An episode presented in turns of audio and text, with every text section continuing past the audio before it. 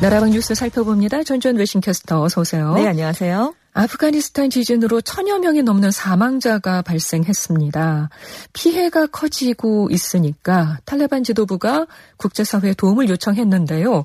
지원이 쉽지 않을 것으로 전망된다고요? 그렇습니다. 이번 강진에 따른 사망자 수가 20일 현재 1000명이 넘는 것으로 추산이 되고 있는데요. 지금 산간 지역의 피해는 집계가 안 된 상황입니다. 여기에 2천여 채의 주택이 무너지면서 잔해에 깔려 있는 사람들이 많거든요. 그래서 사상자 수가 더 늘어날 것으로 것으로 보입니다. 그래서 탈레반 지도부가 지진이 발생한 뒤에 수습에 총력을 기울이고 있다라면서 국제사회와 구호단체의 지원을 바란다고 밝혔습니다. 네, 일부에서는 탈레반 집권 과정에서 열악해진 아프간 상황이 이번 피해를 더 키울 것이다 이렇게 보고 있는데요. 이미 지진 전에도 전쟁, 가뭄, 뭐 경제난 때문에 수백만 명이 빈곤과 기아 상태에 놓여 있었거든요. 그리고 탈레반이 집권한 이후에 의료진 등 전, 문 인력이 해외로 빠져나가서 지금 위기 대응 능력도 많이 약해진 상황입니다. 네. 그 워낙 아프간이 자연재해가 많으니까 비상 대응팀이 있었습니다. 그런데 탈레반 집권 이후에 말씀드린 것처럼 인력들이 빠져나가니까 지금 소수의 비행기와 헬기만 남은 상황이거든요. 그래서 지금 구조대가 중장비가 없어서 맨손으로 잔해를 채우고 있는 상황입니다. 네. 이렇게 열악한데 아프간 지원이 이렇게 쉽지만은 않은데요. 왜냐하면 탈레반이 아프가니스탄을 작년 8월에 점령을 하면서 서방의 제재가 강화됐기 때문입니다. 여성 인권을 많이 탄압하고 있었죠. 그리고 미국이 이제 탈레반이 그래서 아프간을 점령하니까 한 9조 원 규모의 아프간 외환 보유고를 동결했고요. 국제 자금 지원을 차단한 상황입니다. 상황입니다.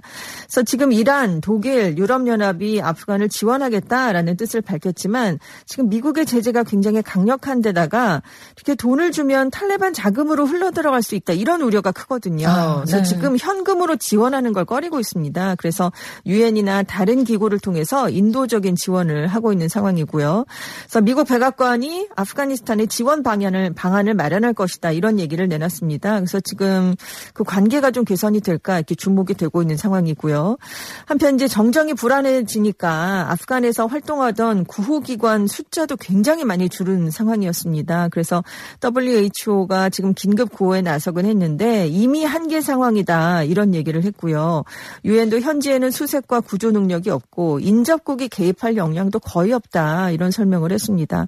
그래서 국제 적십자사 연합이 아프간에서 통신까지 중단이 된 데다가 폭우 같은 악천후 때문에 구호 물품을 운송하기도 어렵다. 국제사회가 인도적인 지원을 해달라 이렇게 당부했습니다. 엎친 데 덮친 격이라는 네. 말이 생각이 나네요. 그렇습니다. 정말 안타깝습니다.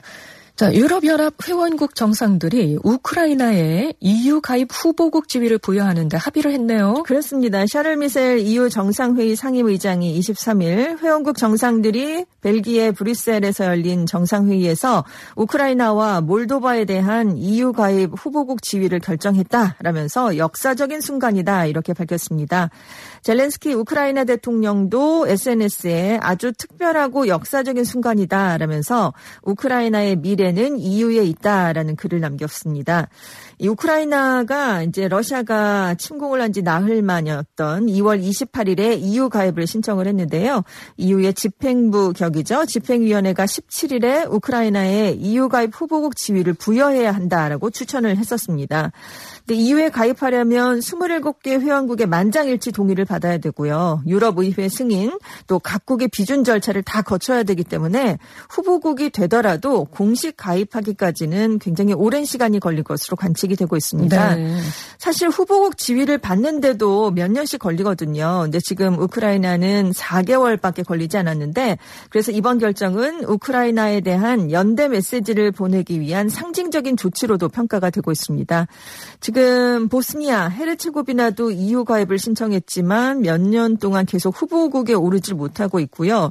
그 터키, 북마케도니아, 알바니아, 몬테네그로, 세르비아도 후보국 지위에서 계속 멈춰 있는 상황입니다. 이 EU 가입이 문턱이 높군요. 어, 어 왜냐하면 27개 회원국 각 회, 그 각국의 비준 절차를 다 거쳐야 되니까요. 네네. 그러니까 오래 걸릴 수밖에 없습니다. 나토 가입도 사실은 좀 네. 그렇게 회원국들이 네네. 만장일치로 참석해 참여해야 되나 봐요. 네, 네, 그렇습니다. 우크라이나 침공 이후에 그 핀란드와 스웨덴이 나토 가입 의사를 밝혔는데 터키가 반대하면서 지금 멈춰 있는 상황인 것 같은데 이 에르도안 터키 대통령의 정치적 의도가 담겨 있는 게 아니냐 이런 분석이 나오고 있네요. 그렇습니다. 이렇게 이 두 나라의 나토 가입을 터키가 반대하는 건 내년 6월에 치러지는 대통령 선거를 앞두고 있는 에르도안 터키 대통령이 자신의 리더십을 과시하려는 의도가 있다라고 뉴욕타임스가 핀란드와 나토 관계자들을 인용해서 보도를 했는데요.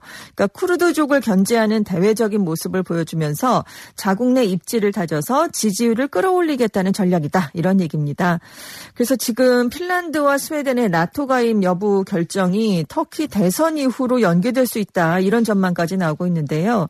지금 에르도안 대통령이 2003년부터 19년째 집권하고 있습니다. 그래서 내년 대선에서 재선에 승리하면 2028년까지 대통령직을 이어갈 수 있고요. 중임 기간 중에 조기 대선을 실시해서 승리하면 2033년 2030년까지 임기가 보장돼서 총 30년 동안 집권이 가능합니다. 근데 지금 터키가 굉장한 경제난을 겪고 있어요. 리라와 약세도 있고 물가 상승률이 73%를 넘고 있거든요. 네. 근데 지금 에르도안 대통령이 계속 금리를 낮추고 있는데 이게 좀 잘못된 게 아니냐라는 비판이 높아지면서 보통은 금리를 올리는데 그러니까요. 네. 경제가 발목을 잡고 있는 상황입니다. 그래서 이렇게 지금 쿠르드족을 내세워서 리더십을 보여주고 싶어 한다는 거죠. 그리고 이제 최근에 터키가 국호를 튀르키예 튀르키예로 변경을 한 것도 보수층의 애국심을 대선에서 자극하기 위한 조치로 지금 분석이 되고 있습니다. 이 나토 가입도 30개 회원국이 만장일치로 동의를 해야 되거든요. 그러니까 터키가 끝까지 반대하면 이 핀란드, 스웨덴의 나토 가입은 좀 불가능한데요. 워낙은 28일에 이제 나토 정상회의가 열리니까 그 전에 합의가 이루어지기를 바랬었는데 터키 때문에 사실상 불가능해졌고요. 앞으로 시간이 더 걸릴 전망입니다. 네. 미얀마 쿠데타 군사 정권이 수도 네피도 모처에 감, 가택 연금 중이었죠. 아웅산 수치 국가 고문을 교도소 독방에 전격적으로 수감했다고 합니다. 그렇습니다. 미얀마 군정이 22일부터 교도소 내 독방에 수치 고문을 수용했다라고 발표를 했는데요. 그러니까 수도 네피도에서 같은 연금 중이다 이렇게 알려졌는데 이제 교도소 안에 새로운 건물이 완공돼서 여기에 감금이 됐고 앞으로 재판도 계속 여기서 진행될 것이라고 알려왔습니다.